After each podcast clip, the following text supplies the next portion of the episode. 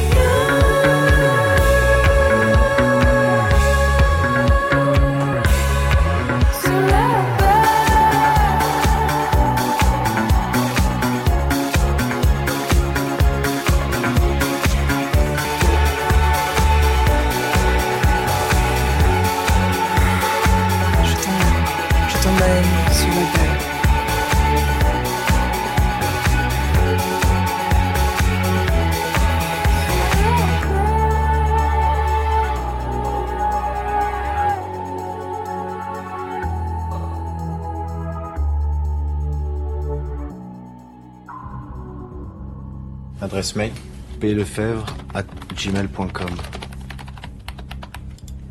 Ok, il n'existe plus. Une autre adresse? plefebvre34 Attendez, je peux vous demander de vous loguer, je crois que votre mail est encore actif. Je crois l'avoir fermé. C'est normal, c'est fait exprès, il faut cocher un mini truc dans les options avancées pour valider la fermeture du compte.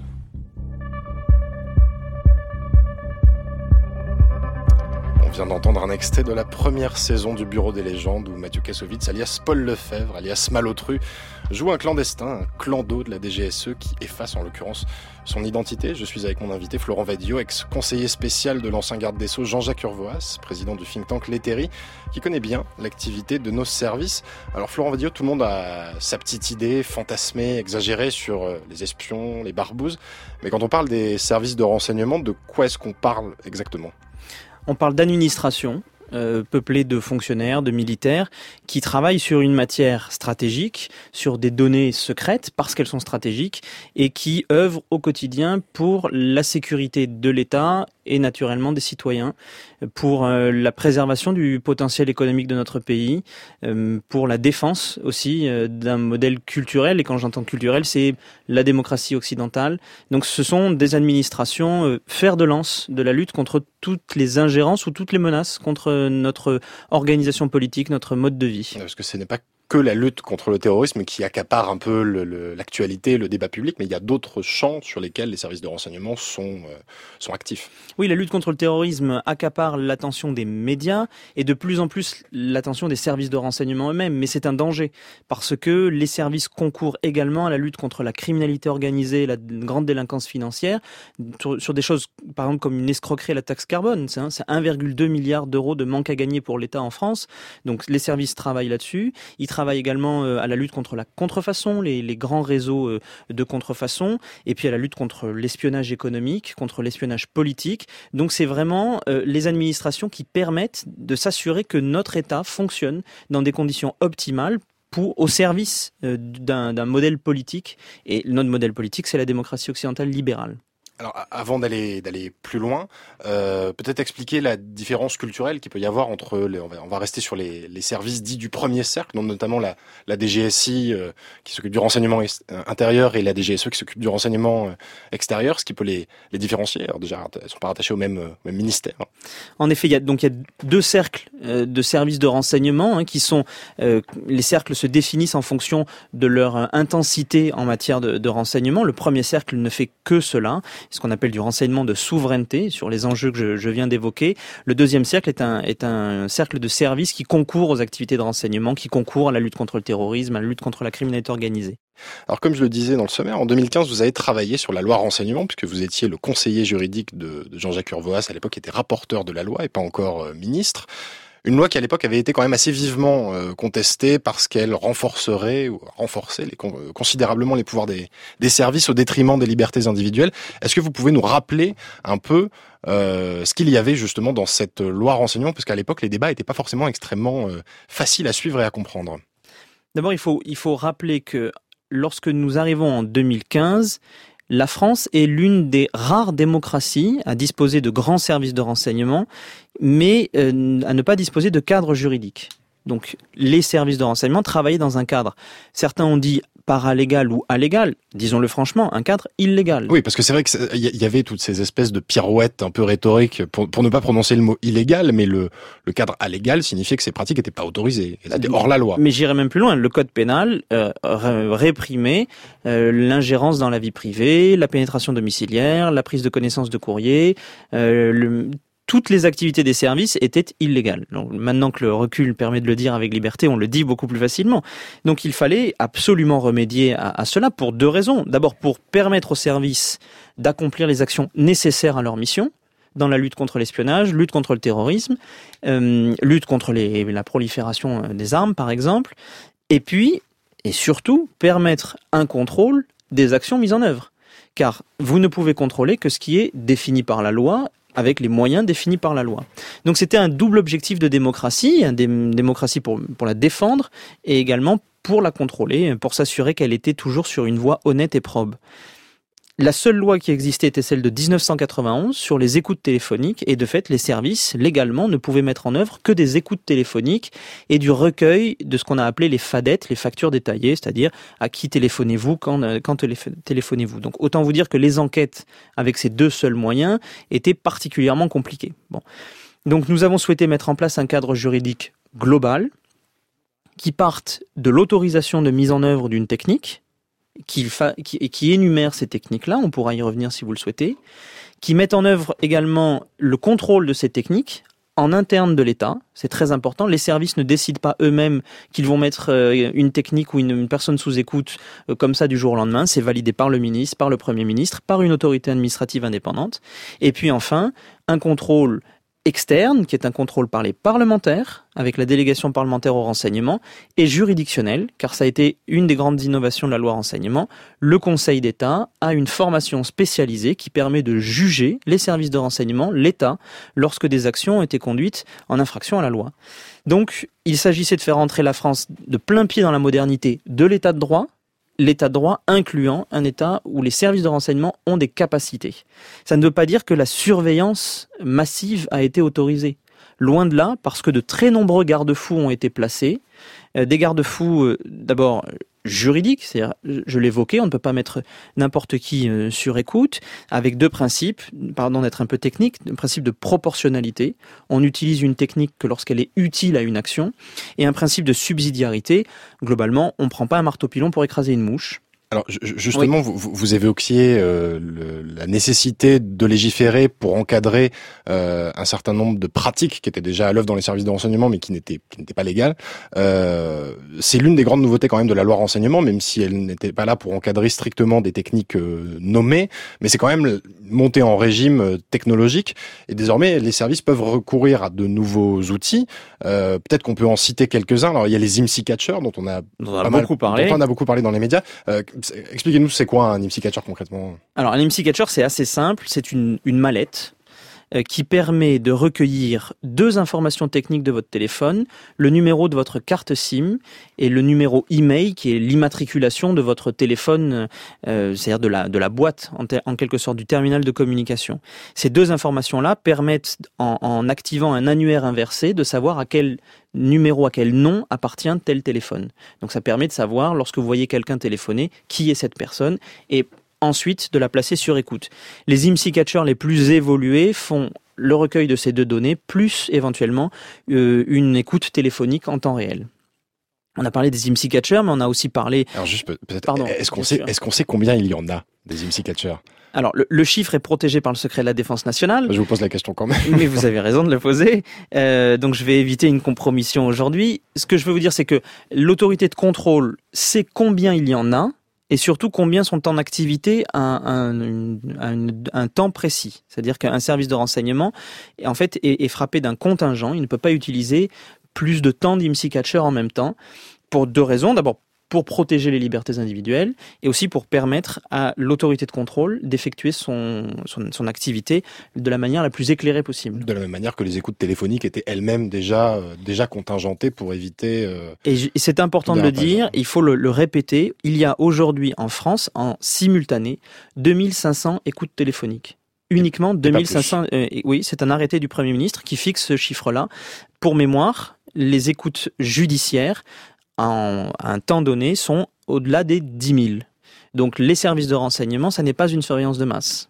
Alors, on, a d'autres outils. On pourrait peut-être mentionner rapidement peut-être les, les keyloggers qui permettent d'enregistrer toutes les frappes que l'on tape sur un, sur un clavier d'ordinateur. Et également le son autour de, de, cet ordinateur-là. En fait, on fait de votre ordinateur un micro, un appareil photo euh, et puis euh, le, le, le, calque en quelque sorte de tout ce que vous écrivez. C'est ce qui permet de contourner les méthodes de chiffrement qui aujourd'hui euh, profitent non seulement à votre vie privée, mais surtout aux voyous. Et puis, il y a évidemment le, ce qui était un peu le gros morceau de la loi renseignement qu'on a appelé, enfin que le gouvernement d'ailleurs à l'époque avait appelé les boîtes noires, euh, qui était l'un des dispositifs les plus controversés de la loi puisque c'était un dispositif, enfin c'est un dispositif de détection algorithmique euh, des menaces placées directement chez les opérateurs. Alors son fonctionnement est évidemment secret, son algorithme est classifié. Euh, on sait seulement que la première boîte noire a été déployée en novembre dernier. Euh, là encore, est-ce que vous pouvez nous expliquer ce que c'est et pourquoi ça a autant cristallisé euh, le rejet euh, et l'inquiétude euh, sur ce texte. Il faut préciser que ces, ces boîtes noires que moi j'appellerais surveillance algorithmique euh, sont le seul point un peu en dissonance dans la loi, puisque la loi prévoit une surveillance individualisée euh, et uniquement individualisée.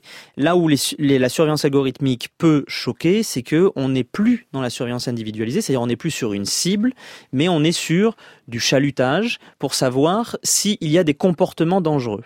Donc potentiellement, je dis bien potentiellement, vous avez des personnes qui n'ont rien à faire euh, sous surveillance et qui peuvent voir leurs données passer au crible de cet algorithme.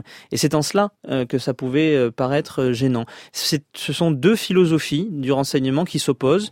L'une où l'on considère qu'il faut mettre un paquet de moyens sur des cibles, l'autre où il faut mettre un paquet de moyens sur la détection précoce. Alors Florent Vadio, on a évoqué le fonctionnement des services, le nouveau cadre dans lequel ils opèrent, et cette ligne de force qui devient quasiment une doctrine, qui est la détection de ce qu'on appelle les signaux faibles, en tout cas qui est la doctrine notamment des, boîtes noires pour intervenir le plus en amont possible de la menace. Est-ce que ça veut dire qu'aujourd'hui, le renseignement euh, d'ordre technique prendrait le pas sur le renseignement humain? Non, je ne crois pas, parce que euh, on voit bien que la, la, loi renseignement a obligé les services de renseignement à, à faire une mise à jour technique un peu brutale. C'est-à-dire que on est passé du 20e au 21e siècle avec cette loi euh, renseignement, et les services ont eu des difficultés, pas tous, mais ont eu des difficultés. Ils ont pour cela bénéficié de moyens tout à fait conséquents et, ils se sont dotés progressivement des moyens techniques pour répondre aux exigences de la loi renseignement, aux exigences techniques, mais aussi aux exigences de contrôle. Donc je crois que le renseignement humain, il est encore déterminant. Néanmoins, la loi renseignement a permis une massification de l'information à la disposition des services de renseignement, massification dans des, euh, volumes tout à fait euh, raisonnables par rapport à d'autres services, et c'est là que l'humain est dépassé euh, dans le temps d'analyse nécessaire et qu'il doit avoir un adjuvant technique. Et je crois que la loi renseignement ne permet que cela, c'est-à-dire que la technique est un adjuvant de l'humain mais ne remplace en rien l'humain. Donc ce, ce, cette concurrence, que c'est un, une sorte d'auxiliaire euh, d'auxiliaire technique dans le traitement des, des données? C'est exactement comme euh, la caméra de recul sur une voiture. Euh, ça ne remplace pas le conducteur et ça ne remplace pas le, le fait de passer son permis. Mais c'est parfois tout à fait euh, indispensable dans certaines situations. Ben, c'est pareil.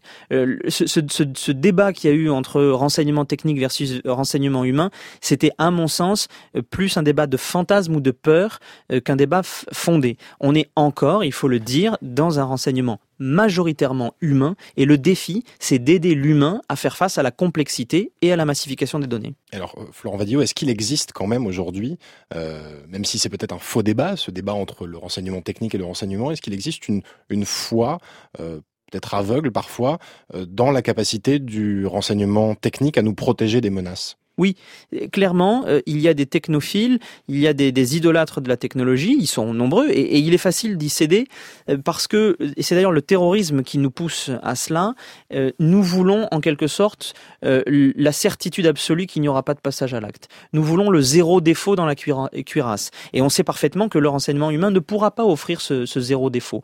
Et donc on se dit qu'il y a un, un nouveau veau d'or, en quelque sorte, qui serait le renseignement technique qui permettrait de détecter un passage à l'acte avant même que la personne personne pense au passage à l'acte. C'est un mirage, il faut le dire. Il y aura toujours des attentats malgré des moyens colossaux. La preuve en est, c'est que les États-Unis, qui ont aujourd'hui le renseignement technique le plus évolué, très très au-delà de ce que Snowden a pu révéler, parce que ce que Snowden a révélé, c'était déjà daté. Ouais, Donc les États-Unis sont à un niveau euh, de technologie colossal, mais il n'empêche pas les attentats sur leur sol ou euh, à l'étranger, il n'empêche pas les pillages économiques, euh, la prédation, etc.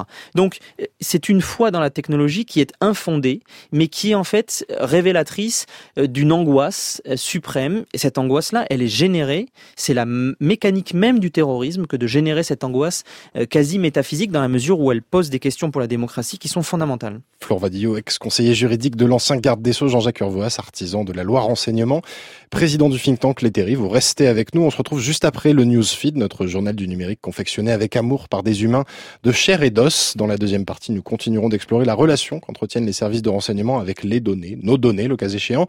Et nous essaierons de déterminer si la France est en train de suivre le chemin tracé par les États-Unis. On en parlait à l'instant avec cette question qu'on répète décidément comme un mantra. Faut-il s'en inquiéter?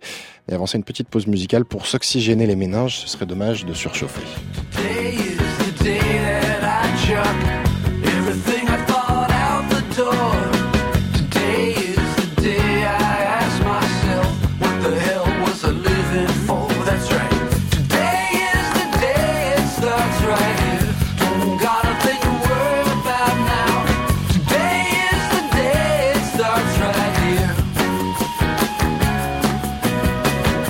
about it, and then it's kinda strange.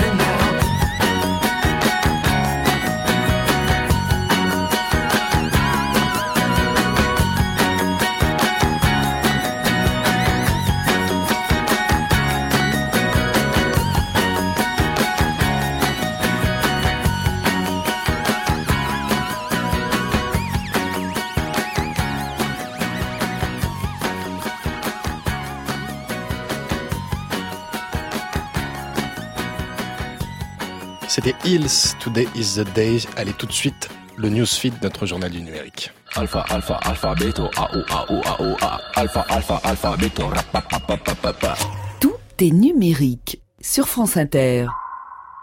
Singapour a été la victime d'une cyberattaque massive avec le vol du dossier médical de 1,5 million de citoyens, soit plus du quart de la population quand même.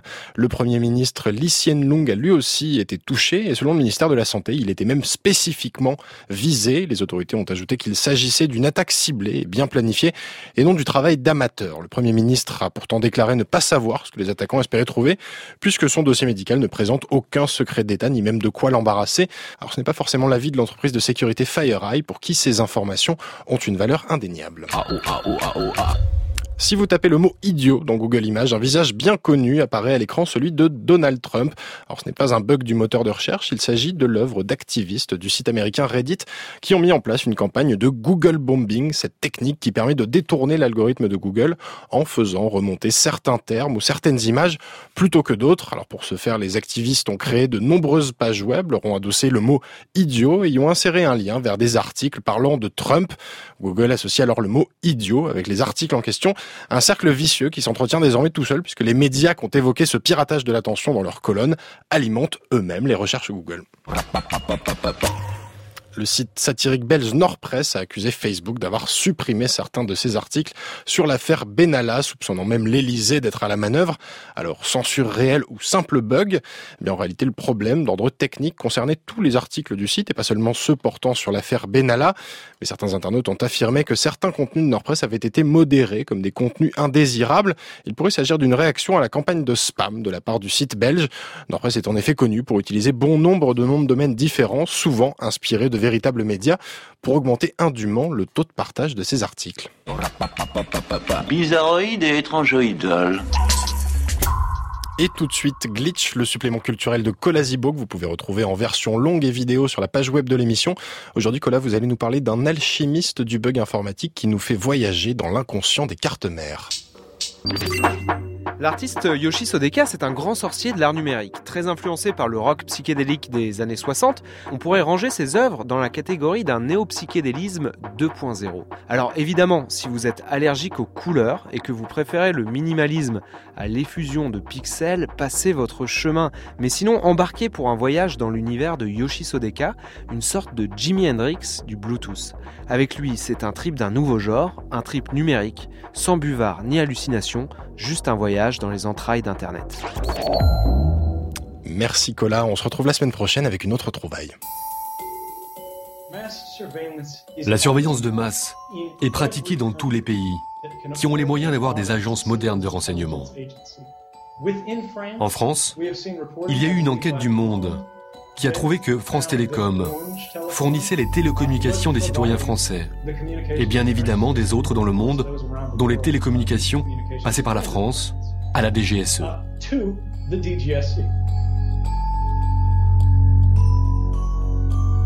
On vient d'entendre Edward Snowden, le fameux lanceur d'alerte américain qui en 2013 a révélé les secrets de fabrication de son ancien employeur, la NSA, la National Security Agency, l'agence américaine chargée de collecter et d'analyser les données issues du renseignement électronique. Je suis toujours avec Florent Vadillo, ex-conseiller juridique de l'ancien garde des Sceaux Jean-Jacques Urvoas, artisan de la loi renseignement, président du think tank L'Etery. Alors dans la première partie de l'émission, nous avons essayé de définir aussi précisément que possible le cadre euh, dans lequel opèrent nos services français, notamment la DGSI, la DGSE, euh, et depuis la loi renseignement de, de, 2015 qui a un peu changé la donne. Euh, Florent Vadillo, le terme de surveillance de masse, dont on a un peu discuté dans la première partie, c'est un peu imposé dans, dans, le langage ces dernières années. Et à écouter Edward Snowden, euh, la France n'aurait pas grand-chose à envier finalement à son cousin américain. On sait qu'aux États-Unis, après le 11 septembre, la NSA euh, s'est mise à collecter massivement les données de citoyens américains euh, ou, étrangers. On pense évidemment au Patriot Act. Est-ce qu'on suit le même chemin en France aujourd'hui? Non, et catégoriquement non, sur la surveillance du territoire national. Il faut euh, la, loi renseignement le, et, et, la politique publique du renseignement est structurée sur une distinction géographique. Sur le territoire national s'applique un cadre juridique extraordinairement contraint beaucoup plus contraint que dans d'autres démocraties et beaucoup plus contraint par exemple que le cadre de la police judiciaire. Donc on est dans une surveillance contingentée, personnalisée, je mets de côté la surveillance algorithmique et qui fait l'objet de contrôles extrêmement fréquents. En revanche, pour ce qui se passe sur l'étranger, euh, sur l'international, euh, le cadre juridique prévu par la loi renseignement ne s'applique pas. Euh, la loi renseignement prévoit hein, la surveillance internationale, mais ne lui met pas les mêmes contraintes que sur le territoire national. Et de ce point de vue-là, les moyens mis en œuvre peuvent être plus conséquents, à une échelle plus importante que sur le territoire national. Ensuite, c'est-à-dire ça peut se traduire comment euh, cette mise en œuvre de moyens Une collecte qui peut être plus euh, plus importante de, de, données sur des citoyens non français et qui ne sont pas en contact avec des citoyens français. C'est important. Hein, c'est ce qu'on appelle, pardon d'être un peu technique, le flux mixte, c'est-à-dire étranger France euh, qui est concerné et le, le flux étranger étranger qui est concerné et, également. Et de données qui peuvent se collecter comment, en l'occurrence? Des données qui peuvent se collecter euh, en, en, par l'exploitation des, des réseaux de télécommunications. On ne pourra pas en dire plus. non, mais la, la, presse, pour le coup, a, a, en a dit oui, beaucoup. A, sur, sur, effectivement l'interception à, à l'arrivée des câbles sous-marins euh, qui a été évoquée. Je euh, ne valide pas si c'est nouvel à, à l'arrivée ou pas à l'arrivée, mais en tout cas, les, moyens ont été effectivement dévoilés euh, par la presse. Donc, il faut bien distinguer cadre national et, et à l'étranger. Premièrement, donc, non, pas de collecte de masse de données de citoyens français. Et je le dis avec d'autant plus d'aisance qu'il faut parler de budget. Le budget de la communauté française du renseignement, il est de 12 milliards d'euros, de tous les services de renseignement. 12 milliards d'euros, c'est même pas le budget de euh, d'un tiers de la, communauté du renseignement américaine. En, réalité, le budget aux États-Unis, il est 10 à 15 fois supérieur, sans compter l'écosystème industriel euh, qui collabore avec les services de renseignement, ce qui n'est pas le cas euh, en France. et puis, dernier point, aux États-Unis, vous avez une agence technique spécialisée dont le travail est justement de pousser au maximum la technologie pour aller au maximum des capacités de collecte des données de citoyens américains ou étrangers. Cette agence, c'est la NSA. Et c'est la NSA. Donc on est sur un modèle philosophique, industriel, économique et juridique radicalement différent en France et aux États-Unis. Alors, on, l'a dit déjà un peu, notamment dans, le propos liminaire, le, renseignement est un privilège régalien historiquement. Euh, aujourd'hui, pourtant, on a quand même des entreprises qui prennent une part de plus en plus importante euh, dans la collecte d'informations, dans le traitement de l'information. Euh, je pense à Palantir, qui est une, une start-up américaine qui est valorisée à 20 milliards de dollars et qui, en plus d'emprunter son nom au Seigneur des Anneaux, a signé en 2017 un contrat avec la DGSI pour le traitement de données. Est-ce que vous pouvez, alors d'abord peut-être nous expliquer qui est cette entreprise et ce qu'ils font, euh, et en quoi ça peut être symptomatique euh, d'un recours de plus en plus grand des autorités françaises à des prestataires euh, privés, en l'occurrence des prestataires privés américains. Bien sûr. Alors, il faut d'abord préciser que, à la différence des États-Unis, et c'est pour ça que je parlais de l'écosystème industriel, la France ne noue pas de partenariat de renseignement avec des acteurs privés. Et c'est d'ailleurs euh, la loi renseignement à nouveau qui évoque dans son article inaugural le fait que la politique publique du renseignement est de la compétence exclusive de l'État. C'est-à-dire que c'est de la sous-traitance ou de la c'est de la prestation et pas de la sous-traitance. Exactement. C'est-à-dire que de la même manière que lorsque vous achetez un ordinateur euh, euh, chez Apple par exemple, euh, Apple n'est pas votre sous-traitant, c'est juste un prestataire. Mais les services de renseignement, ils font exactement la même chose. Ils achètent des prestations informatiques à des, grands vendeurs. Donc Palantir n'est pas une aide des services de renseignement, c'est une aide d'un analyste euh, quand il est devant son ordinateur. Et c'est une philosophie très différente, c'est-à-dire que Palantir n'a pas d'activité de renseignement. Alors, quelle est, justement l'activité de, Palantir? À quel niveau de la chaîne euh, ils opèrent et qu'est-ce qu'ils analysent, collectent euh, de quelle manière ils aident finalement la DGSI Alors Palantir, comme, comme d'autres sociétés, des sociétés israéliennes comme 5D ou Verint, est une société qui permet de faire du traitement de la donnée de masse. Euh, c'est ce que j'évoquais tout à l'heure, il y a une massification de la donnée, et donc en quelque sorte, il faut trouver l'aiguille dans la meule de foin, et Palantir permet en gros de de passer en revue l'ensemble de la meule de foin pour en sortir les éléments probants, les éléments qui peuvent intéresser l'analyste. Il ne se substitue pas à l'analyste, il permet de faire émerger des, des éléments d'attention au profit de l'analyste. Il lui signale ce qu'on appelle de plus en plus les signaux faibles, de manière un peu indue, il lui signale les éléments qui en les recoupant, en les géolocalisant, doivent attirer son attention, mais ne remplacent pas l'analyste. C'est du traitement de ce qu'on appelle le big data, euh, c'est de la réduction de l'incertitude en quelque sorte, en gros une grosse moulinette informatique. Et alors, ça veut dire que la, DGSI euh, ne pouvait pas faire ça elle-même et ne pouvait pas non plus s'appuyer sur une entreprise euh, française ou européenne pour le faire. On se souvient qu'il y avait une audition de Patrick Calvar, qui était à l'époque le patron de la DGSI, devant l'Assemblée nationale, où il avait déclaré qu'effectivement, aujourd'hui, aucune entreprise n'était outillée pour répondre à cette demande. Euh, Est-ce que c'est un constat d'impuissance, finalement, de la part des services de renseignement français? Pas de la part des services de renseignement. Quand j'évoquais tout à l'heure que la loi renseignement a constitué une mise à jour brutale technologique pour les services de renseignement, c'est parce que les responsables politiques, comme les responsables, une partie des responsables des services de renseignement, ont compris que la, la mue technologique, elle devait être euh, réalisée de manière très rapide. Et de fait, la loi renseignement a, mis en, exergue le problème de la massification de la donnée, mais sans le savoir. Et donc, euh, en réalité, ce que fait la DGSI, c'est euh, d'aller au terme de la logique de la loi renseignement, c'est-à-dire qu'une fois que vous avez de la donnée, il faut l'exploiter. Et c'était un impensé de la loi. C'est sans doute euh, un, une des lacunes, il faut le reconnaître, parce que il aurait fallu également penser à, l'exploitation euh, de la donnée. Donc, c'est pas la lacune vraiment des services de renseignement, c'est la lacune des responsables politico-administratifs, mais également des entrepreneurs, des industriels. Parce que si la DGSI est allée choisir une solution américaine, c'est qu'il n'y avait pas en France et en Europe de leaders industriels capables euh, de fournir une solution équivalente parce que euh, le réveil a été tardif là où dans d'autres pays vous avez une intrication beaucoup plus forte entre les services de renseignement et euh, les industries. C'est le cas schématiquement de deux grands pays, Israël et les États-Unis et il n'est d'ailleurs pas étonnant que les leaders du marché pour les entreprises soient soit israéliens, soit américains. Alors Florent Vadillo, euh, vous avez évoqué les, signaux faibles, on a parlé de réduction de la menace, on a quand même l'impression d'être une approche un peu euh, quantitative de cette menace, euh, un peu comme si on voulait tout collecter afin d'avoir des bases de données sans fond dans lesquelles on peut dans lesquelles on peut piocher pour prévenir le, passage à l'acte. Est-ce que ce serait pas contre-productif finalement? Parce que plus la meule de foin, plus la botte de foin est grande, plus ça devient difficile finalement de trouver l'aiguille qui se niche à l'intérieur. Exactement. C'est la grande difficulté plus on agrège de la donnée, plus on a des signaux faibles qui vont se dégager. C'est quasi mathématique, c'est statistique. Et, puis par ailleurs, c'est une approche euh, sécuritaire. Il est naturel que les services de renseignement euh, la conduisent puisque c'est leur métier.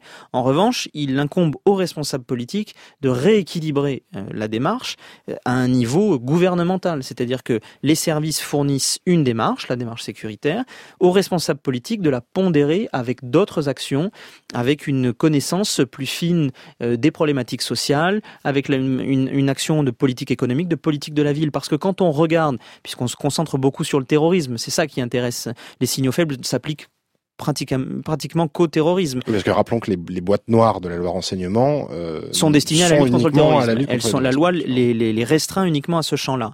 Et quand on regarde le profil des, des, des pardon, des détenus euh, pour terrorisme, on s'aperçoit que leurs conditions socio-économiques sont à peu près les mêmes.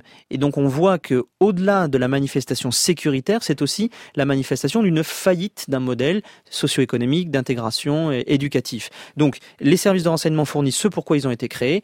Le politique doit arriver à pondérer la démarche, diminuer cette croyance absolue que la massification de la donnée et la recherche effrénée dans la donnée va permettre de lutter contre le terrorisme. Ça n'est pas la seule voie. Alors, est-ce qu'il existe, Florent Vadio, d'autres effets un peu indésirables de cette, de cette approche euh, euh, quantitative. Je pense à l'automatisation, au fait qu'il puisse y avoir euh, de la stigmatisation de certaines catégories euh, de la population. On pourrait penser aussi à l'exemple des faux positifs, c'est-à-dire les faux positifs. je lisais un exemple l'année dernière, la police britannique a testé des caméras intelligentes pendant le carnaval de, de Notting Hill pour repérer des suspects. Les caméras intelligentes ont repéré 35 individus et se sont trompés 35 fois. Est-ce qu'il n'y a pas un risque aussi justement de de dérapage un peu finalement avec cette approche-là? Alors, le risque, il est inhérent à la technologie. Ça, c'est évident. Et, surtout à la, massification des données et aux stratégies parfois de dissimulation. Hein. C'est-à-dire qu'on peut aussi créer sciemment des faux positifs. Après, il faut euh, reconnaître que les services de renseignement ont une population de cibles euh, qui est tout de même assez restreinte. Même si elle est importante, elle est tout de même assez restreinte, ce qui leur permet de couper et recouper l'information euh, pour éviter que les faux positifs ne se traduisent de manière préjudiciable pour les individus qui font l'objet d'une surveillance. Le risque, c'est d'impliquer d'autres services que les services de renseignement dans la recherche de ces données, de ces signaux faibles. Et c'est à ce moment-là que les, euh, les faux positifs, les erreurs d'interprétation peuvent avoir des conséquences préjudiciables sur les individus. C'est-à-dire c'est lorsque la police du quotidien se pique de renseignements, de lutte contre le terrorisme, que vous pouvez avoir des actions préjudiciables pour, euh, pour les, individus. La technologie en soi, lorsqu'elle est euh, tenue à bout de gaffe, lorsque les services de renseignement vraiment vérifient à deux fois avant de passer à l'action, les faux positifs, ça fait partie de sa vie. Mais lorsque les, les services ont moins de compétences, euh, moins de temps pour le faire, ce qui est le cas des services de police du quotidien, à ce moment-là, le risque pour l'individu, il est important. Si je résume ça, ma pensée... Ça, devient un peu le, la variante numérique du contrôle au faciès, finalement. Exactement. C'est-à-dire que la technologie, dans des sujets extrêmement complexes, elle doit être mise entre les mains de spécialistes dont c'est le métier.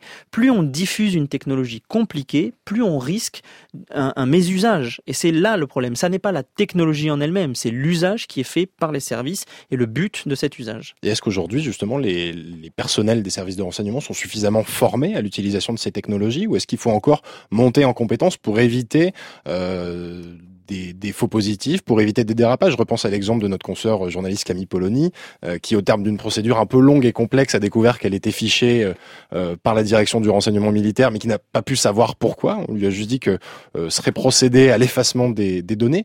Est-ce qu'on a besoin encore d'une montée en régime des personnels des services? Indéniablement, et, je, le, redis, la loi renseignement a constitué une mise à jour brutale pour les services de renseignement. Donc la formation, euh, c'est un défi permanent pour les services de renseignement qui y consacrent des moyens considérables. Et, c'est heureux, et je crois que là-dessus, les, les, responsables politiques ont, su accompagner cette politique-là. Euh, c'est aussi une, voie de transformation des ressources humaines des services de renseignement, hein, l'émergence de cette technologie complexe. Donc ils, ils y sont euh, vraiment, ils s'y consacrent de manière très importante. mais il faut aller plus loin, il faut que la technologie soit mise au service d'une vraie ambition pour les services de renseignement vous évoquiez le, cas de, Camille Polony. Je ne sais pas si elle était fichée, en tout cas elle était présente dans des fichiers, ce qui est peut-être pas tout à fait la, même chose. C'est-à-dire qu'il n'y avait pas d'éléments, elle n'était pas l'objet d'une surveillance, mais... on ne le sait pas. En tout cas, c'est ce que c'est ce qu'a dit l'État euh, quand il s'est défendu. Euh, non, mais cet exemple-là, il est très important pour deux raisons. La première, c'est que ce cas-là existe parce que la loi renseignement prévoit des mécanismes de recours, y compris juridictionnels. Donc, ça, cette affaire a pu aller jusqu'au bout, alors qu'auparavant, elle se serait heurtée au secret de la défense nationale. Mais surtout, elle révèle que euh, il ne faut pas croire qu'une fois que la loi renseignement est faite, on peut se reposer tranquillement. Non, l'application d'une loi, le suivi, son contrôle sont des éléments déterminants de probité de la loi, de respect des intentions du législateur et de, euh, en quelque sorte, de maintien en condition opérationnelle de la démocratie.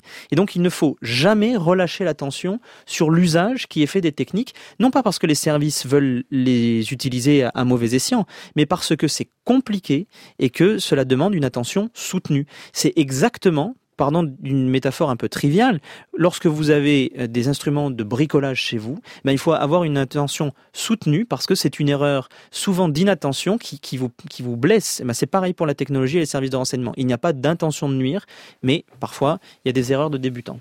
Merci beaucoup Florent Vadillo pour tous ces éclaircissements, hein, parce que dans le règne du, du rien à cacher, c'est quand même pas mal de prendre quasiment une heure pour discuter des services de renseignement. Merci à vous. Je rappelle que vous êtes l'ex-conseiller juridique de l'ancien garde des Sceaux, Jean-Jacques Urvoas, artisan de la loi renseignement, président du think tank L'Eteri. Merci beaucoup. Vous écoutez Tout est numérique sur France Inter. Non, non, non, euh, là je te montre, c'est comme ça. Tout est numérique.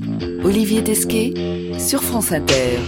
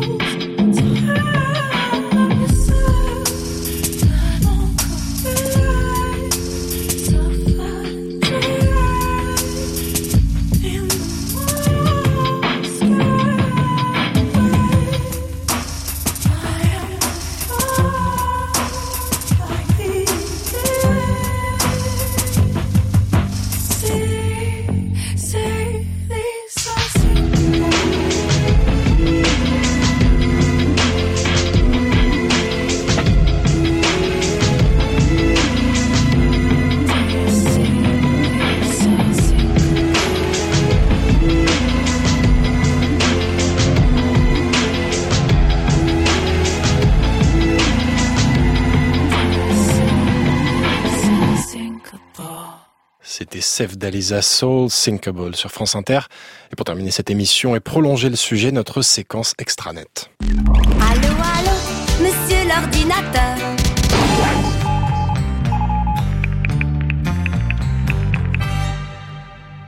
Et aujourd'hui, nous sommes avec Teila Schwartz-Altschuler. Bonjour.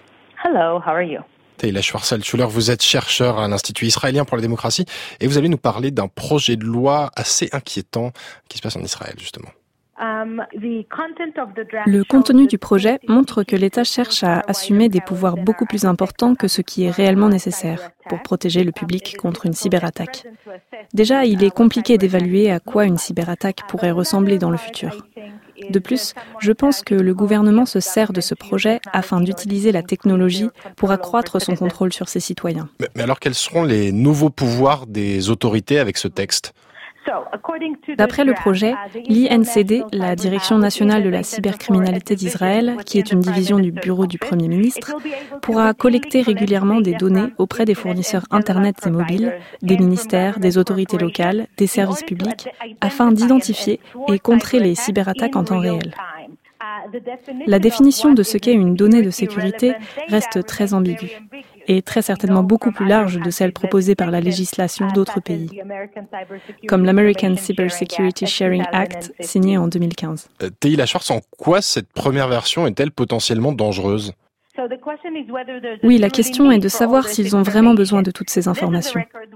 On parle de données qui regroupent toutes les activités en ligne, de détails personnels qui ont été partagés avec le gouvernement. Est-ce nécessaire et est-ce que cela ne pourrait pas potentiellement être utilisé pour créer des profils comportementaux utilisables contre les citoyens? En réalité, le fait que l'État puisse collecter les données à grande échelle et mener des écoutes téléphoniques sans restriction, ayant ainsi un accès total à des informations d'une telle portée, constitue, à mon avis, une réelle menace pour Israël, tant pour la vie privée des citoyens que pour les droits de l'homme de manière générale. Alors, je pense que l'INCD sera l'autorité suprême, qu'elle remplacera la police et effacera les autorités de protection de la vie privée. La question à un million de dollars étant, quand est-ce que ces pouvoirs entreront-ils en action? Et la réponse est très inquiétante. Chaque fois que cela sera nécessaire pour défendre un intérêt vital. Merci beaucoup, Teila Schwarzel-Schuller, pour ces précieux éclairages et à bientôt. Bye bye. Merci à tous de nous avoir accompagnés dans ce nid d'espions. À la réalisation aujourd'hui Clément Nouguier, à la technique Juliette Delperou et Nicolas Slimani. Programmation musicale Thierry Dupin, c'est Dylan Benner qui m'a aidé à préparer cette émission. Nous on se retrouve la semaine prochaine avec une nouvelle question. Existe-t-il encore une critique radicale de la technologie? On en parlera avec l'historien François Jarige. D'ici là, n'oubliez pas de déconnecter.